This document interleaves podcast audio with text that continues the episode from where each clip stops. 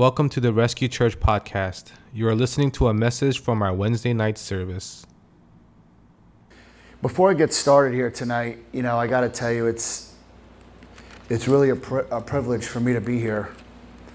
Um, not only just to be a part of this church since the opening days and to see it really become, oh, I think, the most solid church I've ever been in, quite honestly, um, for many, many reasons. Um, there's no folks who are not all in in this church. Um, but the reason why I'm going to say it's a privilege for me to be here um, is, you know, I got to tell you, for, for some of the folks who know me here, you know, I get pretty radical. Um, I think maybe I've cried the most in this church. I think I've screamed the most in this church. Eric, you got some work to do to catch up to me. Uh, but I get pretty crazy. And if the Holy Ghost is running wild, I might throw a chair or break something up in here. And um, you know what really encourages me is, uh, to be quite honest, I never really want to talk about my main job ever. Ever. I, just want to avoid it. What I get encouraged about is when I see somebody, thank you, babe. When I see someone get tapped on the shoulder by God and they start to respond, someone who's not even a believer, and they come with complete humility. And I heard it a bunch of times yesterday. And one of my best friends came today, surprising, put me in tears immediately. And when I see that, or I heard that last night from multiple people, someone I haven't even talked to in about 15, 20 years, I got so lit up with the Holy Spirit, I got scared. I got, bro, I'm gonna tell you, Doc, I was scared. I was like, Adam, I am so on fire with the Holy Spirit. I'm so super encouraged right now. You better call the congregation, spend all night calm, and pray that I get discouraged because somebody's gonna get hurt tomorrow night. So, no joke. I was serious. I really called them late last night. I was like, we're to have some problems tomorrow night. Better keep it underneath the wraps. So, um, but in all, so just moving forward here, and there's going to be a message uh, within the message, or maybe a message before the message, and I'm to tie in um, my personal experience, my personal experiences of my walk with the Lord, and what I've gone through. Um, when I'm speaking here, and I just want to be straightforward here,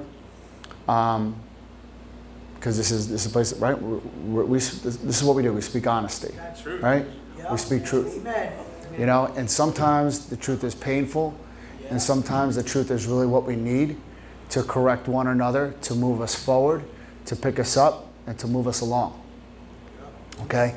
So when I'm speaking tonight and I use the words we or I use the words you, okay? I'm here as a guest speaker. Okay? He's calling me a preacher. That's beautiful. I am a guest speaker. I'm speaking the word. Okay?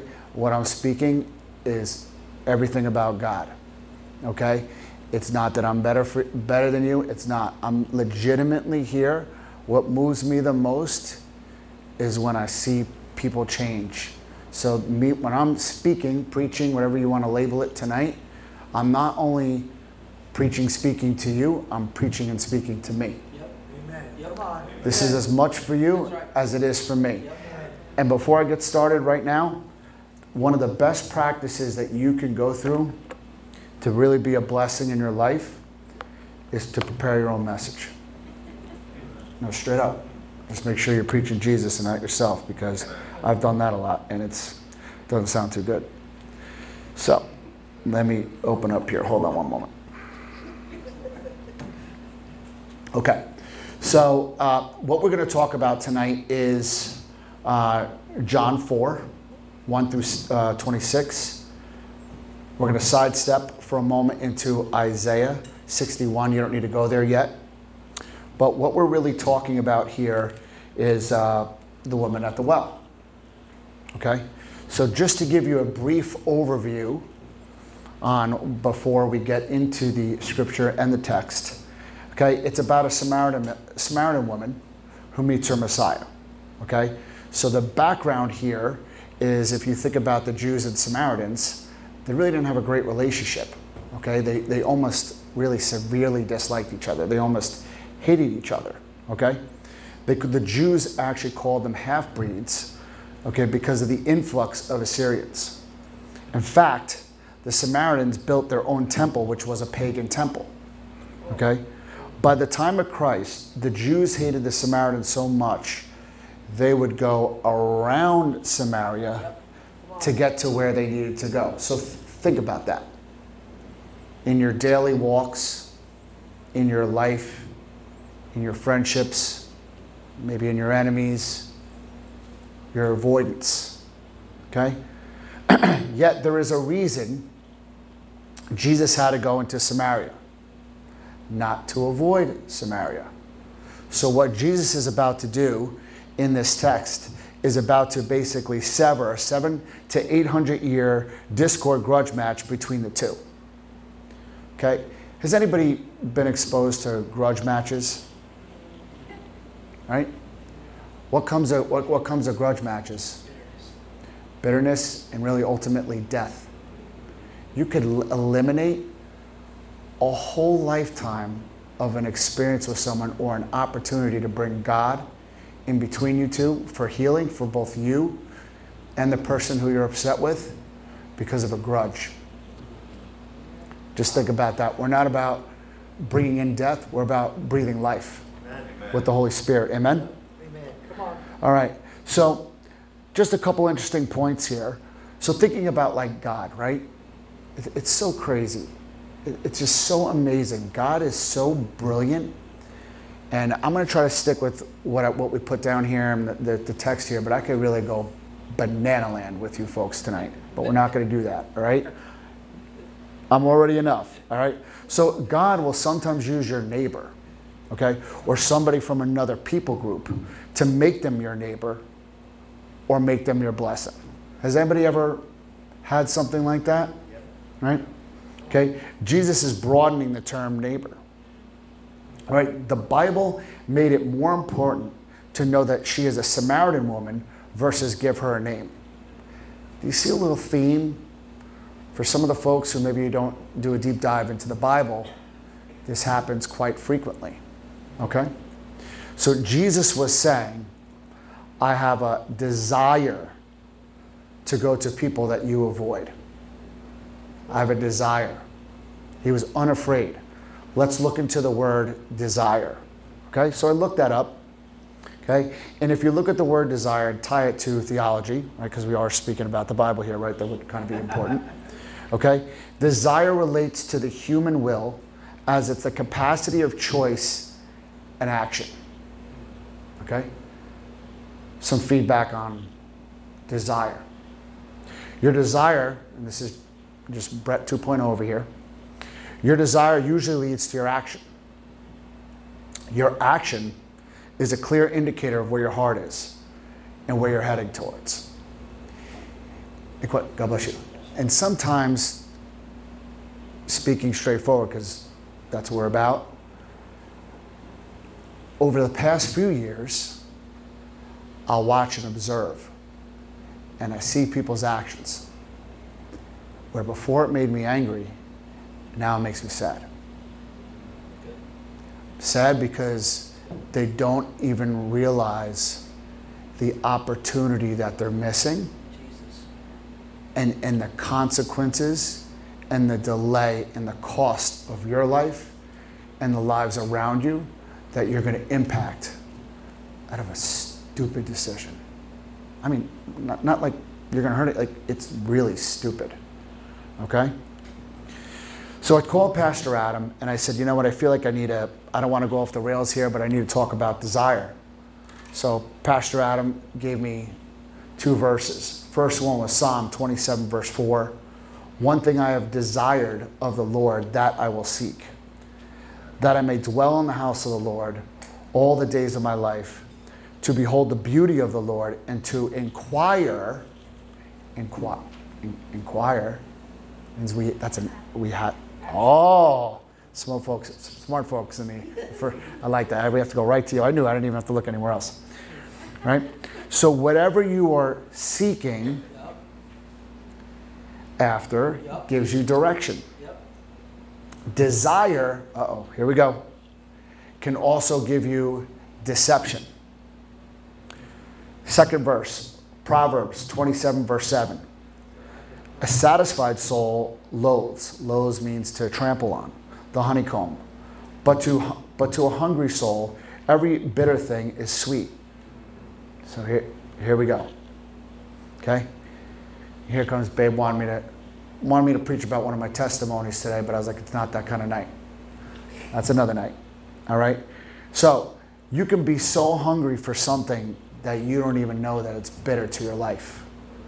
Yep, Yes, sir. yep, I'm going to say it again. You could be so blinded yep, by one thing yep. so bad that it's bitter to your life. I'm going to give you an example right there. So, when you're blinded by one thing, let's just say God's bringing an opportunity to you, right? God's not, this isn't, most of the time, it's not T ball. God's not going to put the ball on the tee. You have to meet Him, you have to meet Him halfway. But let's just say you're focused on a job. I need this job. Oh, I see God coming, but I really need this opportunity at work. You spend all this time, all this time focusing on work. Got to get the job, got to get the deal. I got to work here, I got to work there. Oh, I have to do this. Soon, God's opportunity fades away. You spent all that time going in another direction and you lost your opportunity. Desire, okay, the good part of desire, it can give you direction, right? What desire does not give is timing. Now, I'm going to share with you a little story about timing. Timing is really brutal. A lot of folks who think that when, you know, they become believers with Jesus and they, they're really searching the Lord and things have been threshed somewhat, okay, they really believe that, okay, well, I'm praying to Jesus and I'm going to church and I'm doing X and I'm doing Y, but you haven't even scratched the surface of your relationship with Jesus yet and how far Jesus is going to bring you. Okay? So people are underneath the misconception that just because I'm going to pray for something today, Jesus is going to bless it tomorrow. It's like this isn't like when you lose a tooth as a kid and you think you're going to get a dollar bill, you know it's coming. Okay? So I'm going to give you an example. If you took my personal story and you took a clip, you know, like when you have a phone and you can clip out a story? So if you took a clip of a piece of my life during my life while coming to Rescue Church and you looked at it as a, as a video, okay? I'm going to bring you through what that statement of desire does not give you timing. Now, I desired something really bad. My wife and I desired something really bad together. And what happens when you're a young, not young in age, but a young believer, an earlier real believer, not like, oh, I accept Jesus and like I'm just going to go back and just live my life and do me. No, I mean like a real believer. Your, your thoughts aren't completely lined up because you haven't been tested. There hasn't really been a threshing yet. So you need to go through some stuff, right? But Jesus wants to be with you through that stuff. Yep. Okay? So your part is, I'm going to make it sound simple, but this is where people fall apart. They want it so bad, then they get angry, and then they let it go, and they want Jesus to do it, and then they're mad at Jesus. Okay? But here's what my story looked like. We thought we prayed about it, things were coming in a line, we were going in order, and we set off on this journey to build a family. And we first thought it was like, oh, we're praying about it, we believe it, we saw it. Did you see it or did you imagine it? Did God put it in your head or did you imagine it? And all of a sudden, strike one, strike two, strike three. Oh, now the money pressure's coming. Laying it out, laying it out, getting manipulated, getting played. Oh, our heart's into this, but this is what we saw. Not possible. Keep going. Then the hope. Then the almost. Then smack. Pistol whipped. Get back up. Oh, we're moving along again. We really prayed about it. We just cried for a little bit in church and we cried for a few weeks. Let's do it again. Smack! Stay down. Now you're going to stay down, you're going to lose. You're going to stay down, you're going to lose. And this is the part where God's here. And this is when you dial into God. And you get up and you outreach your hand. And the problem is, is what I was battling and what most people will battle is they want to believe in God, but they want to believe in their will more than God. And you will get smoked believing in yourself. From there, we move forward.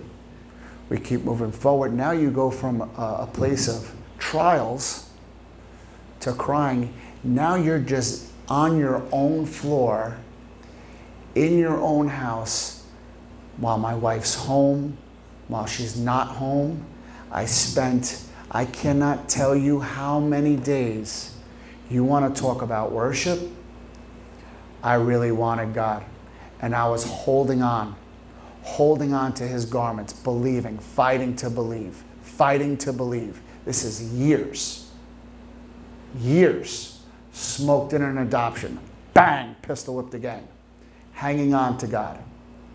Hanging on to God. Crying. On my face.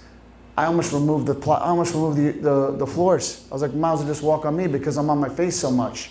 My forehead hurt. And then bang. The blessing comes. The timing was there. God was going to honor it. He aligns it. If you fail and you let go, you're going to go around and around again. And the thing is about timing, see, I told you there's going to be messages uh, before the message, before the message. The thing about timing is that while there's a delay and you're hanging on, it's not that God wants to punish you. There's things in you that He sees in you and He wants to equip, He wants to build, He wants to nurture, He wants to develop. So, all the time that you think that you're losing, you're actually winning. You're winning. And in the end, then the thing that you pray for, you got all of that. You got rid of that old dude. And you just got supersized. Okay, so praise God for that. All right? When you desire something, you will inquire about it. Inquiring in the Lord is an expression of intimacy. Okay, so now we're going to jump into the text. All right? So, what we're looking at here in the book of John, so who are we going to be talking about here? I'll give you a hint John, Jesus, Samaritan woman. But in the, in the overall text, you have to remember who was Jesus around? Jesus was around disciples, right? Sometimes they were smart, sometimes not so smart. Kind of reminds us of us, right? Okay. So as we open up the te- oh, as we open up the text here, okay, I'm going to read it. We're going to go by bit by bit, um, just because so that you focus on me while I'm speaking and I don't lose you in the text. All right. So John was one of the disciples who was following Jesus. He was also the only one out of all the sti- disciples who actually stayed with Jesus as they went through Samaria, while the other disciples left to go to lunch.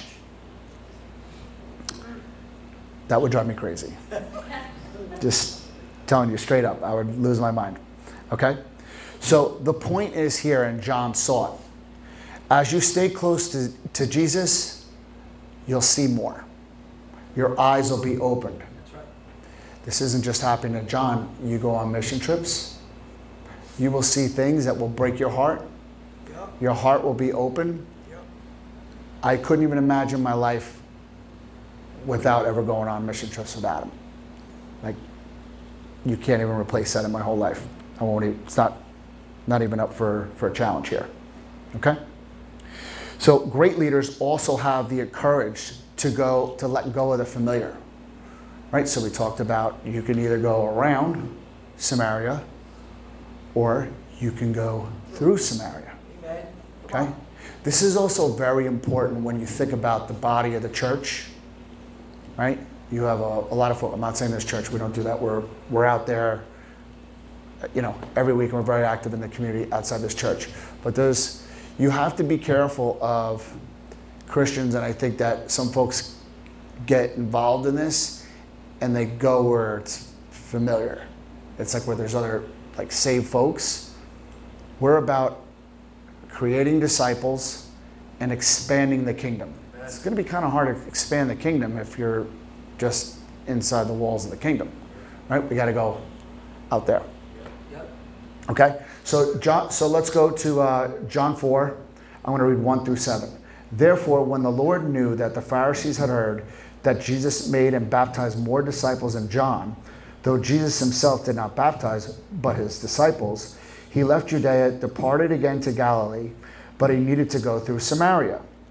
So he came to a city of Samaria, which is called Sychar, near the plot of the, of, of the ground that Jacob gave to his son Joseph. Now Jacob's well was there.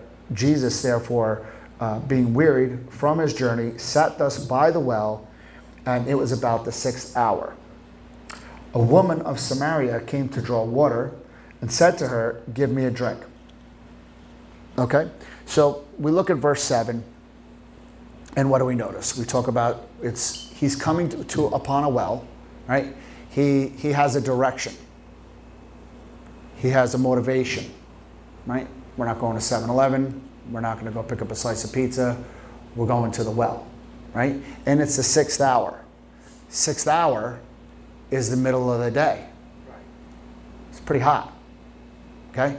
When we were in Africa, folks are getting water early in the morning to avoid the heat and late in the afternoon, almost at night, walking tons of miles. She's this woman, this Samaritan woman is there at noon. Okay? So he initiated contact first. He didn't isolate himself from the quote unquote undesirables. He was, I love these words, I love these words. Outside of accountability, these these might be my favorite words. He was intentional and strategic. Okay? When I think about intentional and strategic, I have to just take a sidestep out of the text for one second. I was looking at a picture today that I felt was so powerful. I saw the women of our church. Yep. I mean, a lot of women. This is like, and this isn't like everybody's just rolling in the dough. Like mission trips are tough. Sometimes they can they can really break someone. Sometimes they people aren't going on their own vacations. Like this is their only time. They're taking time off of work. It's it's a stress. It's a push. And I'm watching the biggest group of girls maybe I've ever seen. Okay, maybe I need to get out a little bit more, but on a mission trip together, like not from all over the country, like from one church together, like no stress. They were intentional about it. It's not like, oh, I don't think I can go. They're like, oh, we're going. And I was like, you know what? That's a definition of intentional. It's not excuses, oh, I can't, oh, the money, and I'm not putting down the money thing. Some, I get it, okay? But that was all in for Jesus. So I just have to say that, and that was another piece of encouragement just coming here today. Getting back to the text, so the sy- symbolism of the well, the first thing that basically the Jews and Samaritan has common had in, had in common was was thirst, right? The well is also a common meeting, meeting place based on need, right? So if you also think about wells, they were in like the, the center of a city. So it almost becomes a meeting place where people would start their days. So you had shepherds, Sheep needed it, paupers needed it, everybody needed it. Okay? She went, the Samaritan woman went at noon when there's nobody at the well. She went when there is nobody at the well because she carried shame, she carried guilt, and regret. And where's Jesus? Right front and center. There's nothing that you can do that Jesus doesn't want to be a part of. Shame, regret, guilt, that's not from Jesus. If you're feeling that, you really need to let that loose immediately. That's, that's voices in your head, that's demonic talk. I'm not trying to sound like a crazy person here, but God really wants to move in that place and, and move that out. Kick it right out. Timberland boots on, get out of the house. Verse 8. So, for his disciples had gone away into the city to buy food. Then the woman of Samaria said to him, How is it that you, being a Jew, ask a drink from me, a Samaritan woman? For Jews have no dealings with Samaritans. Jesus answered and said to her, If you knew the gift of God, and who it is uh, who says to you, Give me a drink, you would have asked him, and he would have given you living water. So Jesus arouses conversation by making her thirsty for more than water. Okay? As we continue here, sir, you have nothing to draw with you, and the well is deep. Where then do you ha- where where then do you get the living water? Are you greater than our father Jacob, who gave us the well and drank from it himself, as well as his sons and his livestock? Verse 13. Jesus answered and said, Whoever drinks of this water will, will thirst again. You getting that? Whoever drinks of this water will thirst again. But whoever drinks of the water that I shall give them will never thirst. But the water that I shall give him will become in him a fountain of water spring up into everlasting life. So, what's going on here is that Jesus is about the exchange. Before I got into the text, I started talking to you about in your hardship, right? He wants, he's about the exchange. In exchange, usually you step forward, someone meets you, there's an exchange, your hand is out, and the other person's hand is out, right? In order for me to exchange with you, right, I move forward. For you to exchange with me, you have to extend out your hand and take a step. If you don't take a step and you don't extend your hand, there's no exchange. What's really frustrating for me as a person, and this is one thing I want to apologize for, is because I can be misunderstood. And sometimes I have to ask God for forgiveness for the way that I speak because I really want, the only really reason why I'm here is selfishly for me because I'm literally preaching to myself as I'm preaching to you. I really want this so bad for you. And once you get it once, this isn't like it's going away. You know, but the stronger that you get in your life, things multiply and magnitude and glory and grace comes upon your life. You know, and, and, and there's nothing against the women, but I really want it for the men first. The really reason why I want it for the men first, no, this isn't a sexist thing. True. This is a biblical thing. Because it's so important for the men to lead. If you look at the yoke of a marriage in a Bible, it talks about the responsibilities of the woman, a godly woman in a marriage, and the responsibilities of a man in the marriage. And there's a lot of respect and lifting up and, and, and guiding that the woman does for the man. The woman is super, thank God for the women. Amen. But when a man lacks Yep. and a man doesn't lead properly. It disrupts the whole foundation, it disrupts the marriage, It also creates discord and disrespect from the woman to the man and also to the children. So when I see something and I might say something a little hard, like like nightstick hard, I don't mean to come out like that. I inside I really want to cry. Quite honestly, because I want it more for you than probably you even want it for you. Because I've been there. I've, I've messed up. I've lost the game. I've lost it again. Screwed up again. Messed up 10 times over. Wasn't getting it. Get mad. Get mad at myself. Oh, let me bug out. This is that's really going to help. It's like pouring gasoline on a fire. And I'm listen. When I go, I go. And thank God I have Jesus now because that's good for a lot of folks. Let me just tell you that. So so I just wanted to kind of talk to you about that. I want to go to Isaiah and just for a minute and talk to you about this exchange and really how serious God is about the exchange. This isn't like a business deal for you, okay? so if we go to 61:3, right? To console those who mourn in Zion.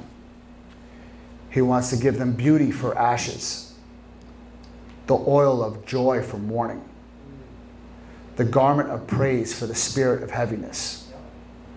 Now, I can't even tell you how many times I've read that and I cried because I spent many, many days with a real heavy heart, feeling all alone. That they may be called trees of righteousness and the planting of the Lord, that he may be glorified. If we look at, you know, if we continue on with the text, in verse 15, the woman said to him, Sir, give me this water that I may not thirst, nor come here to draw. Jesus said to her, Go call your husband and come here. Pay attention. The woman answered, said, I have no husband. Well, now we're getting into it. Jesus said to her, You have said, I have no husband, for you have had five husbands. You know, this is when the pistol whipping comes. It's, it's not fun. So I felt it. Trust me, I've had it. For you have had five husbands, and the one whom you now have is not your husband, and that you spoke truly. So looking at the text here, focusing on verse 16 and 17, Jesus said, Go call your husband and come here. The woman responded and said, I have no husband. Did you, did you guys actually feel that? Like, that hurts. What God's really doing here and what He does in our life, if we're not getting it, and, and you're, you're in the circumference of like trying, if you're not getting it, He's going to do this. So he's going to take this chair. Okay. Probably going to jack up your camera view, but you're going to have to deal with that. So, so if you're in the circumference of having a conversation with God, okay, and you're you're distracted, you're maybe you're picking your nose, you're looking at the the birds flying by, you're focused on what just popped off on Nike.com you're looking at Neiman Marcus. I don't know what you guys focus on, right? But it's not, maybe you're not totally clued in. And you're going through some pain. And you're not doing well because you're procrastinating working through it. I promise you, you're better off. There's a lot of tough folks in here. Deal with the pain, work with it through Jesus and get healed immediately. There's nothing that you should feel shame of ever. Ever. Ever. I sometimes it bothers when people like like overly apologize. I'm like, brother, I'm gonna tell you one last time. Dude, we're already moving beyond that. It's not me, man. Just work it out with God. He already wants to move, he's moved past it. He wants to get down to the serious stuff. So the more you do that, now Jesus starts taking away your distractions, and then the real pain starts coming. Then he brings your chair in like this, and now he's in your face like this. And now you're going to look at me. And now there's going to be no distractions. Because now you've been avoiding this. And now we're going to deal with this right now. So I don't know how to show you any other way by grabbing your body and bringing it up here, and that's going to get pretty uncomfortable for folks. And someone will definitely file a charge. And it's, it's too late for that for tonight. Maybe I get out by tomorrow. New blue laws. So, anyway, or bail laws, whatever, bail reform. Terrible. That's a whole nother story, another topic. All right. So, when we when we look at this text here, okay, Jesus knew that he could only take it so far, far enough just to make her just the right appetite to hang in with God, right? She said she has five husbands, okay? We know that that's for for someone to even say that, you know, I mean, let alone I wouldn't want to say husbands, I wouldn't want to say five wives, right? That's a hard thing to even deal with now. Yep. Imagine it back then. That's right. Okay, so in the culture back then, women weren't even allowed to divorce. Right? She's not perfect. She's a sinner, and she's been sin- she's been sinned against. Okay, as we know, what I just gave an example of, Jesus doesn't allow her to get distracted. Right? He wouldn't he wouldn't allow her to divert to divert the focus from the real issue. So, do you ever?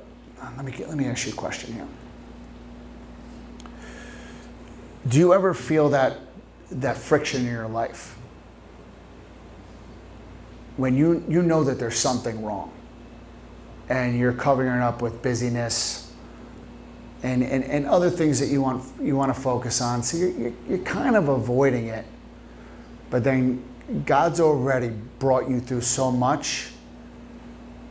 He's he's done with the games. Right? And then you break and you come to that point. It doesn't have to be that hard. Deal with it earlier on, Yep. and you move forward, Deal with it. Yep. and God will bless it. Yep. Come on. Amen. Okay? So what God really wants here, He wants to, He wants to, He wants your quench. Okay? If you look at the body, and there might be some jokes here around the, the water intake. Clearly, everybody uses 12 ounces. Go on a mission trip with me. I'll drink a five gallon jug. I'll walk around with it. Like, I'm going to have some water. I am not going to run out of water. I put Pastor through a lot of pain. But Isaac went through a lot of pain, but we always had water. Right? so you'll never thirst on a trip. I promise you that. Right? But your body is made up of water. You thirst for what you are. He thirsts for us like we thirst for water. We suffer not because God is forgetting about us, but it's because we don't want to give God our undivided attention and we don't want to deal with the issue. When you deal with their issue, you don't need to make it an Instagram issue and poll your followers. Quite honestly, none of your friends matter. I don't matter. I don't matter. Your issue is between yourself and the Lord. You can come to me all you want. You can come to Pastor all you want. You can go to the doc. And it's they can't do it for you. That's right. You, ha- you, have to, you have to handle this yourself. That's right. Okay? God will shut down all your doors, close down all your opportunities until He finds you, until He gets your quench. You want to make a bet? I'm living proof of that.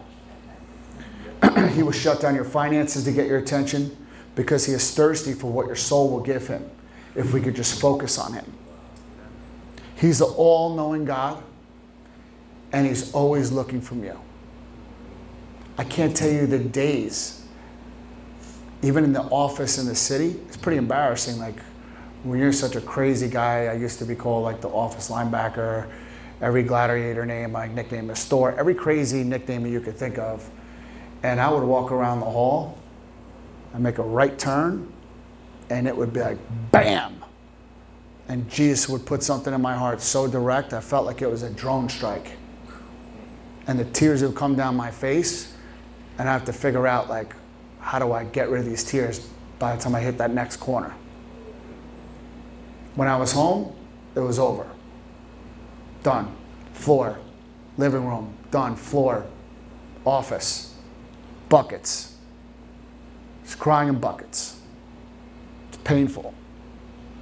But that's he doesn't want you to cry. He wants you to he wants you to come to him. That's right. Come on. Amen. If you look in Genesis, right, first chapter of the Bible, who is he looking for? Adam. Says, Adam, where are you? We're in the book of John, and he's still seeking you. Verse 20, I promise you we're wrapping up here soon. Our fathers worshipped on this mountain, and, the, and you Jews say that the, in Jerusalem is a place where one ought to worship. Jesus said to her, Woman, believe me, the hour is coming when you will neither, neither on this mountain nor in Jerusalem worship the Father. You worship what you do not know. We know what we worship, for salvation is of the Jews. But the hour is coming and the, and the time is now when true worshippers will worship the Father in the Spirit and truth, for the Father is seeking such to worship Him. God is Spirit, and those who worship Him must worship Him in spirit and truth. So the hour is coming, and now is. He has just shifted the season to now. Now. Now gets real serious for a lot of folks, and you feel now. Okay? He had to say this because he is our sacrificial lamb, and they that they that worship him must worship him in spirit and in truth. Yes. Amen. Come on. Can I just tell you something? Personal feelings. Okay? People can worship, clap their hands, go crazy, wave flags. We see people running in place online. Listen, I like it. I get a kick out of it. I'm down with it. But, okay, that doesn't make you a real worshiper. It doesn't. A lot of a lot of those folks, they're all about that, and then when the sermon comes, it's like they're falling asleep.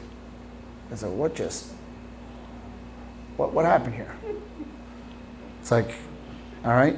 So he wants your true intimacy. He wants your honesty. He wants you to be genuine. He wants you to show him and not tell him. That's why it doesn't matter. Like, you, you need to be forthright with him. Humility comes when everything that you felt before made you feel great, when inside you were really dying a slow death. He wants you to just come to him. And I promise you, it will not be the same after that. Our God is a spirit, so we must get into a place where we, we commune with God in spirit and truth. Amen. Verse 24 What is he seeking at the woman at the well that she didn't give him? He's seeking a worshiper. He's not looking for a one time event. That's not going to go well. This, this whole process of, oh, I'm, I'm going through such a hard time right now. Boo, hoo, hoo, hoo, hoo, hoo. Crying, crying, crying. I just need this. I need a bonus check. Oh, if I don't this much, I'm to die, please. Uh, whatever you're crying, whatever it is. I need a rent payment. I need a payment for my mortgage. I need, a, I need to be able to get out on this flight so I can enjoy my vacation. Please, please, please. No. And then it's over. And then if you get blessed, what happens is it's like you become like a part time player. He's not looking for a part time player. You're going to you're gonna get smoked if you're going to live life like that. It's not fun. I'm not repeating my years, I promise you that. So I'm trying to help you here. Okay? He's not seeking more church for you. This isn't like, hey, we're going to keep stats here, which sometimes we know anyway. But, you know, Adam came to church Monday, you know, this month, this Sunday, that Sunday, this Wednesday, that one. You get a gold star.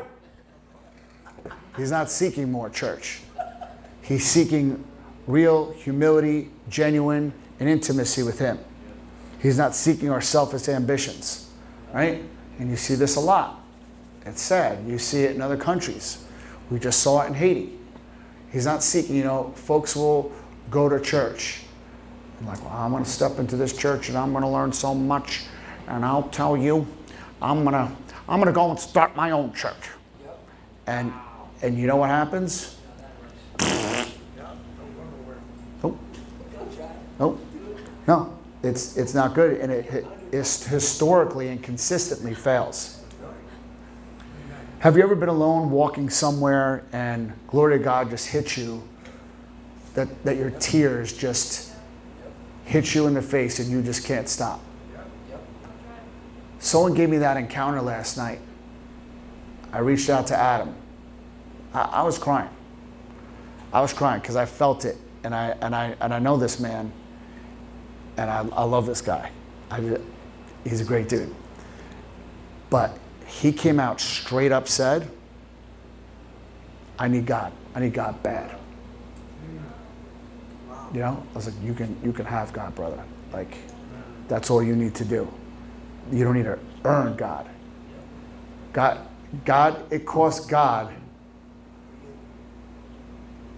life for you. That's right.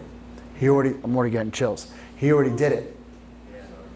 He already did it. You don't have to pay, you don't have to earn, you don't have to fake it, you don't have to be a certain caliber. This isn't like you're trying out for a baseball team and like, oh, I hope I make the All American team. No, you don't have to be a certain caliber. You know when God God loves, you know the most and this is gonna sound a little crazy. When you go through a trial, you go through I don't know. I'm not going to bring up topics here because going to let you guys think about it for yourself. When you go through something really, really, really rough, you should actually be thanking God. See how sick that sounds? For that. Because let me tell you something. When I gave you that little reel of my life without getting real specifics on here, because I need to need to get approval by my wife who just went to the bathroom. Uh, in that reel, there was a period of famine. And that was real. Pastor Adam knows all about that. Even my best buddy back there. But you know what's in a famine? Is pursuit, there's promise, there's Jesus, and there's glory coming. God is working. You know, what's, what I think is actually scarier is that when things are going well. Right? Think about when things learn, when people learn. When people learn, you, you, you, you thank God and you praise God for all of your hard times. You thank Him. That's when God is moving. He's making building blocks in your life. God is looking to make a house call in your life. Have that personal time with Him. So, in closing, I'm just going to read this last piece here. The woman said to him, I know the Messiah is coming. When he comes, he will tell us all things. Jesus said, Jesus said to her, I who speak to you am he. The Father is searching for you. He is searching for you how you used to love him and the attention you used to give him. When you're going through your pain, stop making an idol out of your pain. Don't put, the, don't put your pain on the pedestal. Take it down, kick it out of the house, go to God immediately. Watch. Watch what happens in your life and watch what happens in your family, your spouses, your children. It's going to be like someone repainted your whole picture. Yeah, that's right. So I just want to thank you for giving me the opportunity tonight to speak to all you. God bless you. Thanks for listening to the Rescue Church podcast. We would love to see you in person. For more information, visit rescuechurch.tv slash invite.